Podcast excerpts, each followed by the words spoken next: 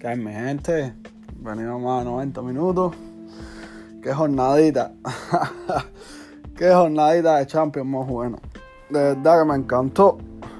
Me encantó la jornadita de Champions de esta semana. Por supuesto, la Champions poniendo el lugar que va cada uno, dándole el camino que va a tomar la temporada a cada uno.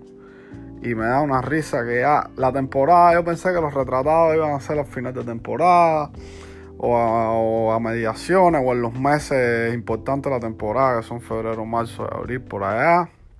Pero no, no, no, las retratadas están empezando desde ahora y cuidado. Y cuidado porque antes del fin de año, antes de diciembre, podemos tener retratadas históricas en la llamada Europa League, que eso puede ser apoteósico. Apoteósico pueden ser las retratadas que podemos tener antes del fin de año. Puede ser un buen regalo para comenzar el año nuevo. Puede ser un regalo perfecto.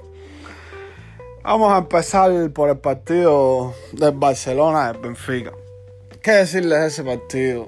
Todavía siguen los culés con el efecto Xavi, el efecto Xavi. El efecto Xavi es el efecto que tienen todos los equipos cuando cambian de entrenador. Que es totalmente normal que todos los equipos cuando cambian de entrenador hagan un clic, empiecen. De hecho, esa es la primera dinámica que se toma en un club cuando va mal, cambiar el entrenador. Y es por eso, porque el equipo hace un clic, porque empiezan a correr más los jugadores, porque empieza a mejorar la presión, porque cambia la actitud. Y más tratándose de una institución como es Xavi para Barcelona, por supuesto que los jugadores se van a dejar la piel, por supuesto, el mismo Piqué creo que fue el que lo dijo a él, que no podían decepcionar a Xavi porque era una era un referente en el club, tal, tal, tal. Todo eso está muy bien, pero todavía lo que nos siguen vendiendo Tremenda, pero tremenda mentira, pero tremenda milonga. Que han mejorado cantidad en temas de presión, en temas de posesión, que ellos viven con eso de la posesión. En eso sí han mejorado, por supuesto que iban a mejorar porque con Kuma era un equipo de, capa caída. Pero de ahí a tú decir que puedes recuperar un equipo y que puedes recuperar un proyecto deportivo, la diferencia es muy larga. La diferencia es muy larga porque para recuperar un proyecto deportivo, lo primero es tener dinero para hacer fichaje y no lo tienen, porque ellos siguen con la cantaleta de Valdés, de Gaby, de Nico, de Abde, de Ilía y todo, esos que ellos pueden sacar, que pueden sacar las siete balsas B de eso. Que ninguno de esos, en base a eso, ningún, no se va a construir un equipo. Eso es imposible. Eso es imposible. Ellos viven en la generación, eh, en la generación que tuvieron en el 2009 en el 2008, que la, esa generación que le salió y eso pasa una vez cada 100 años, eso es como, como Cristiano y Messi, que pasa una vez cada 100, 150, cada 200 años.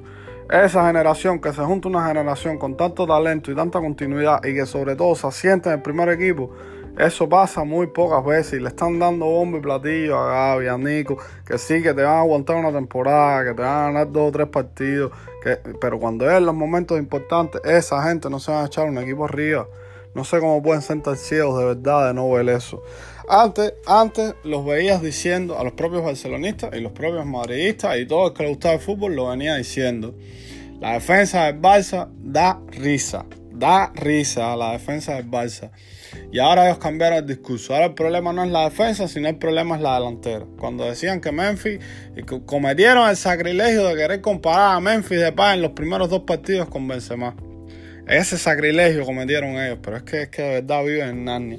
Yo te lo sigo diciendo, tienes tantos problemas en la defensa como tienes tantos problemas en la delantera. Y en mediocampo tampoco es que se salve mucho, porque Nico sí se le ven las actitudes futbolísticas de aquí a donde tú quieras. De aquí a donde tú quieras se le ve que, que tiene para ser un gran futbolista. Pero cuando no tenga dos futbolistas al lado para que lo apoyen, para que le den juego, para que lo, para que lo arropen, como se arropa en un vestuario a los jóvenes, a las jóvenes promesas no sabes qué es lo que va a pasar con Nico. Al igual que lo sigo diciendo siempre, todos, estos talentos jóvenes que salen y se les ve que tienen fútbol, porque tampoco podemos negarlo lo que se ve. Gaby tiene fútbol, Nico tiene fútbol, ya esos dos son los que yo destaco, porque los otros son humo que te venden con Ade que hizo tres regates y te venden todo el humo ese, toda la tontería esa, que eso nadie se lo cree. Pero esos dos, que es en los que se puede sustentar un proyecto deportivo, tienen fútbol, pero mira, mira, pa, Primero lo que te digo, que para que esos dos sean un proyecto deportivo, tienes que ponerle al lado a veteranos que ya están consolidados. De ahí viene lo que yo siempre explico de las columnas vertebrales de los equipos. Que si un equipo tiene una buena columna vertebral de veteranos, el equipo funciona, más o menos, tiene sus problemas, gana títulos o no, pero al final el equipo funciona porque los veteranos mantienen el equipo y esa juventud le da una inyección de vitalidad y de todo al equipo.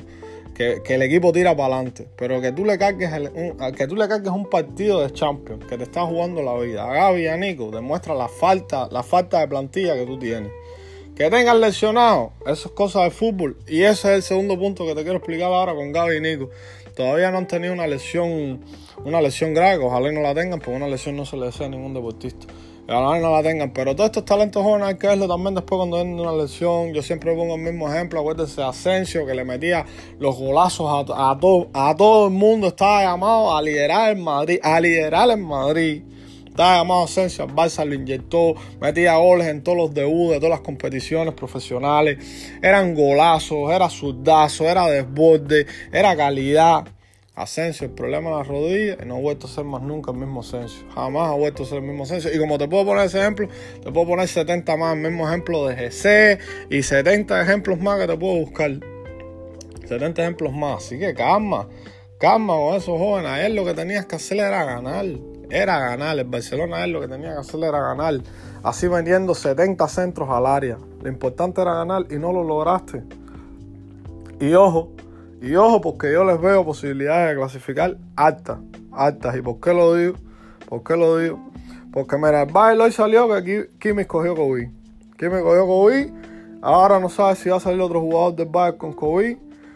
Y no, y no dudo de la mentalidad del Bayern, porque si hay un equipo que es, que que es criminal, es el Bayern de Múnich. Si hay un equipo que, ese no es un equipo que va a decir, no, porque estoy clasificado, voy a jugarte suave. No, no, no, no, no, no. no.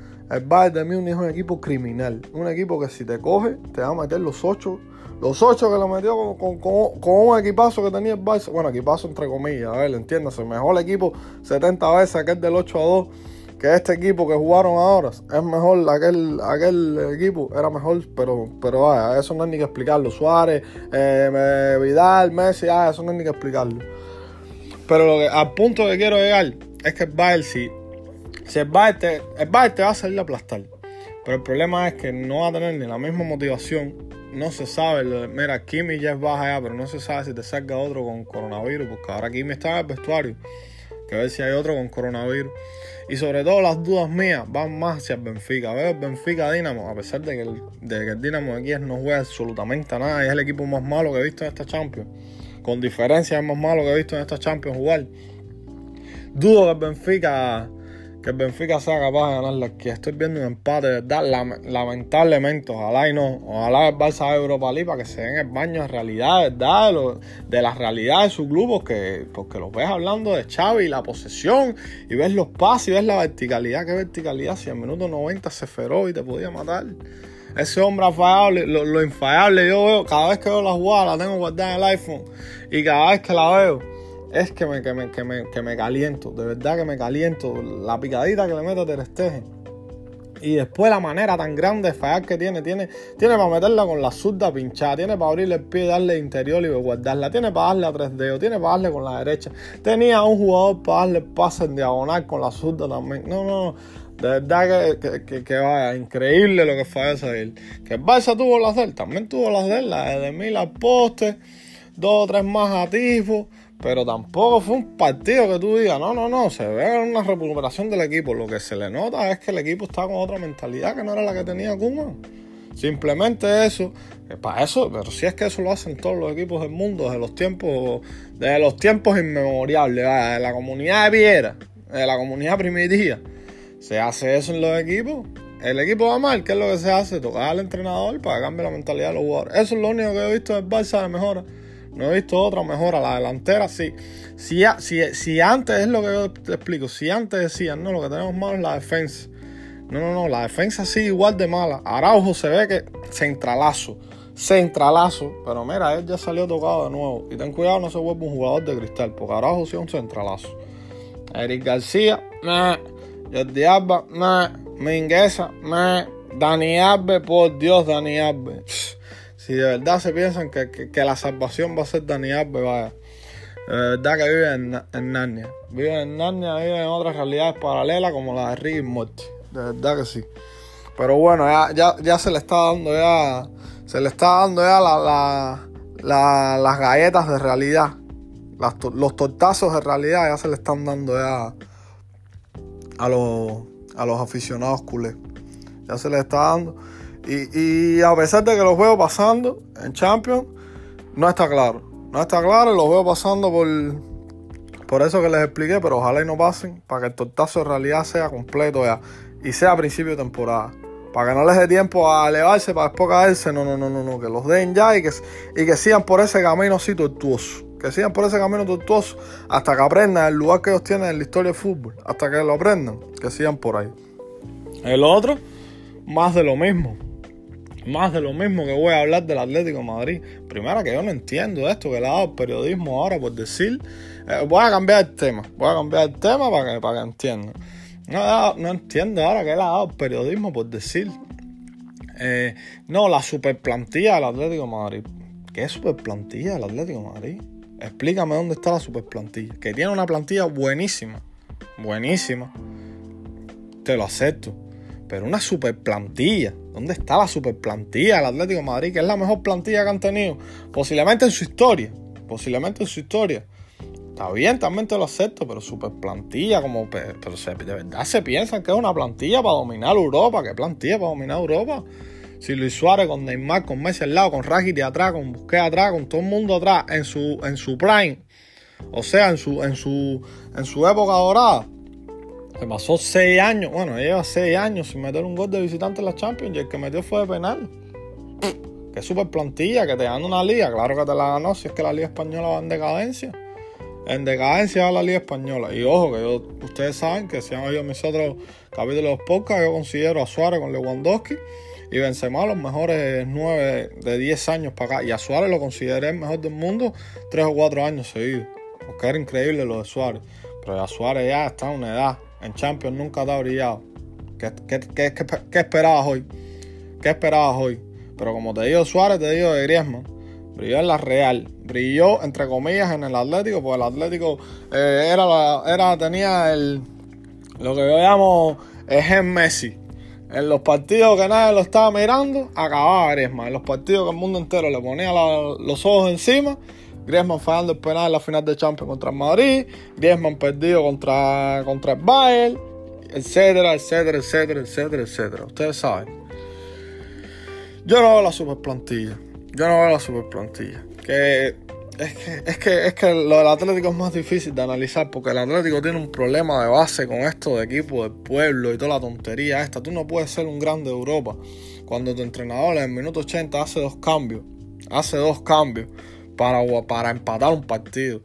Díganme de verdad si, si eso es concebible. Díganme si ustedes han visto al entrenador del PSG, del City, de, Barcelona, del Madrid, del Bayern, hacer esa barbaridad. Que un partido vaya 0 a 0 y que si tú lo ganas prácticamente clasifica. Y en el minuto 80 vas a quitar a dos delanteros para poner mediocampista. En serio, el entrenador que haga eso en los clubes que le acabo de mencionar, sencillamente está despedido. Despedido, pero pero sin, sin, mirar, sin mirar ni para el lado, sin mirar resultados, sin mirar trayectoria, sin mirar nada.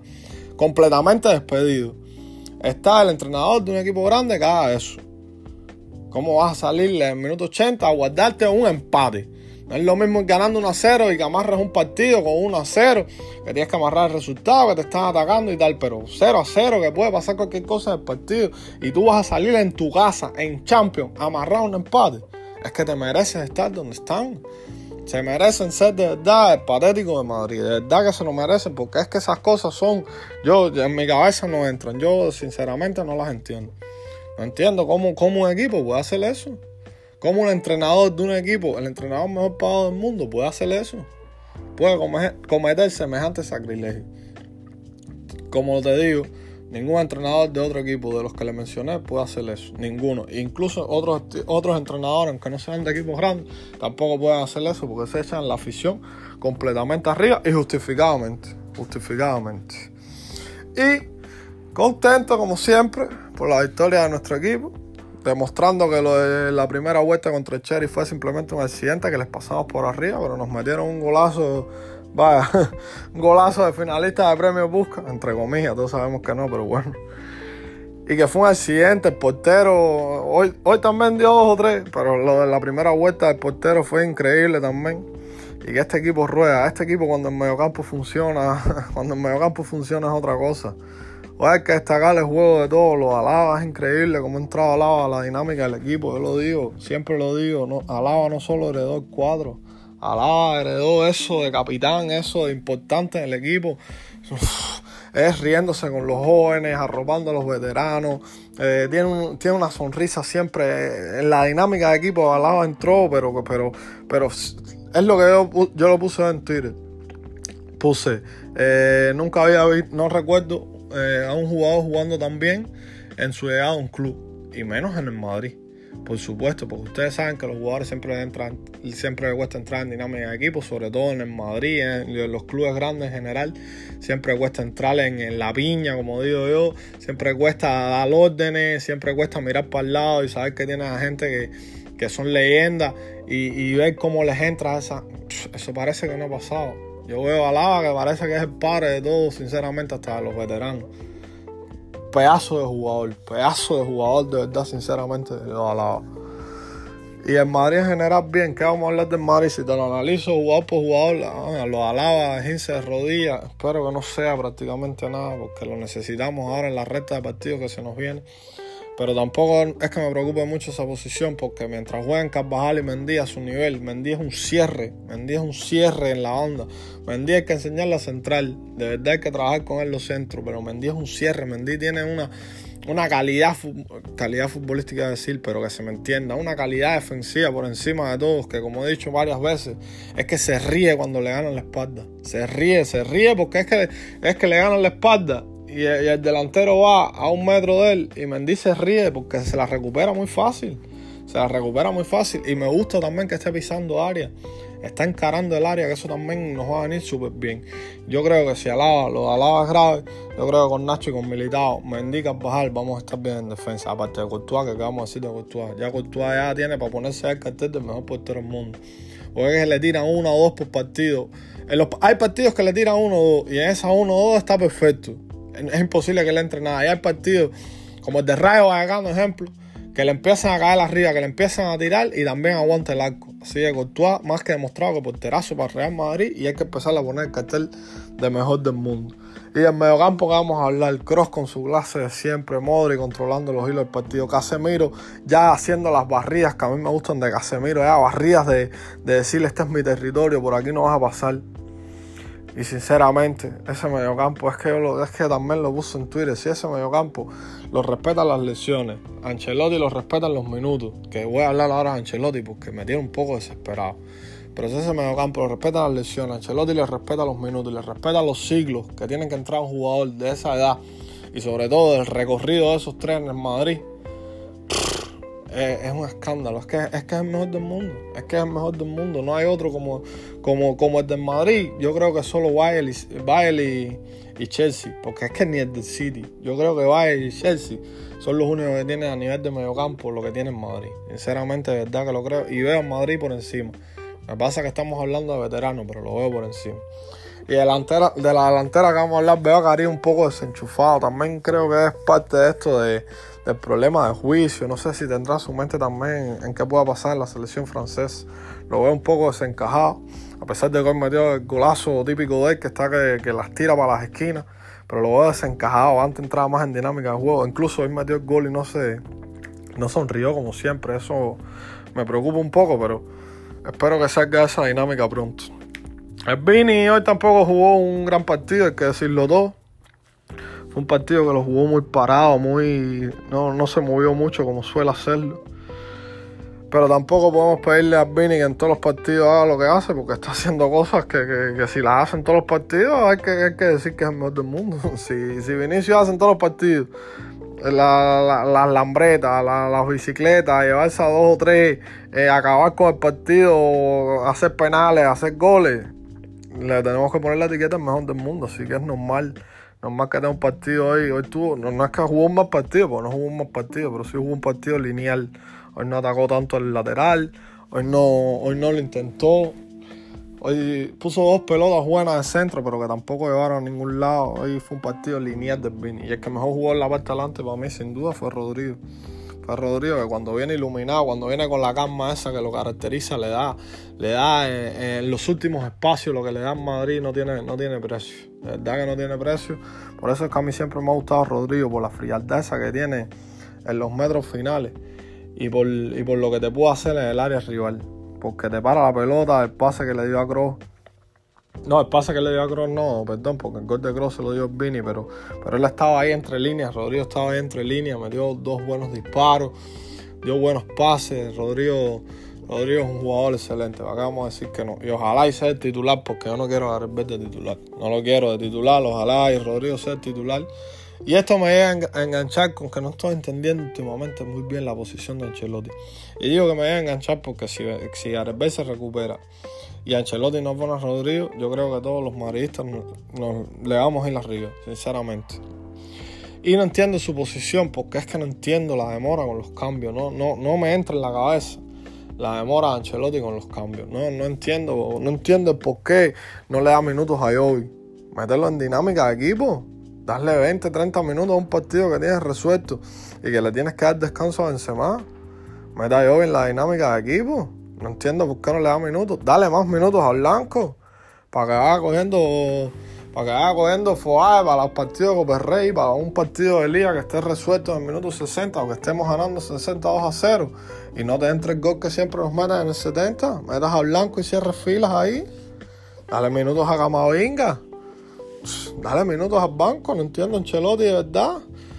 Eso me preocupa porque si llegamos con el equipo quemado a las instancias, a, los meses donde de verdad se decide la liga, saben que, saben que tenemos un problema.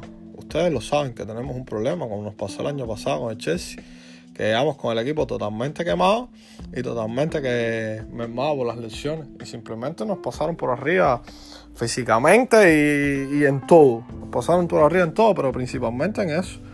Que veníamos con un equipo de A prácticamente que no, que no daba más.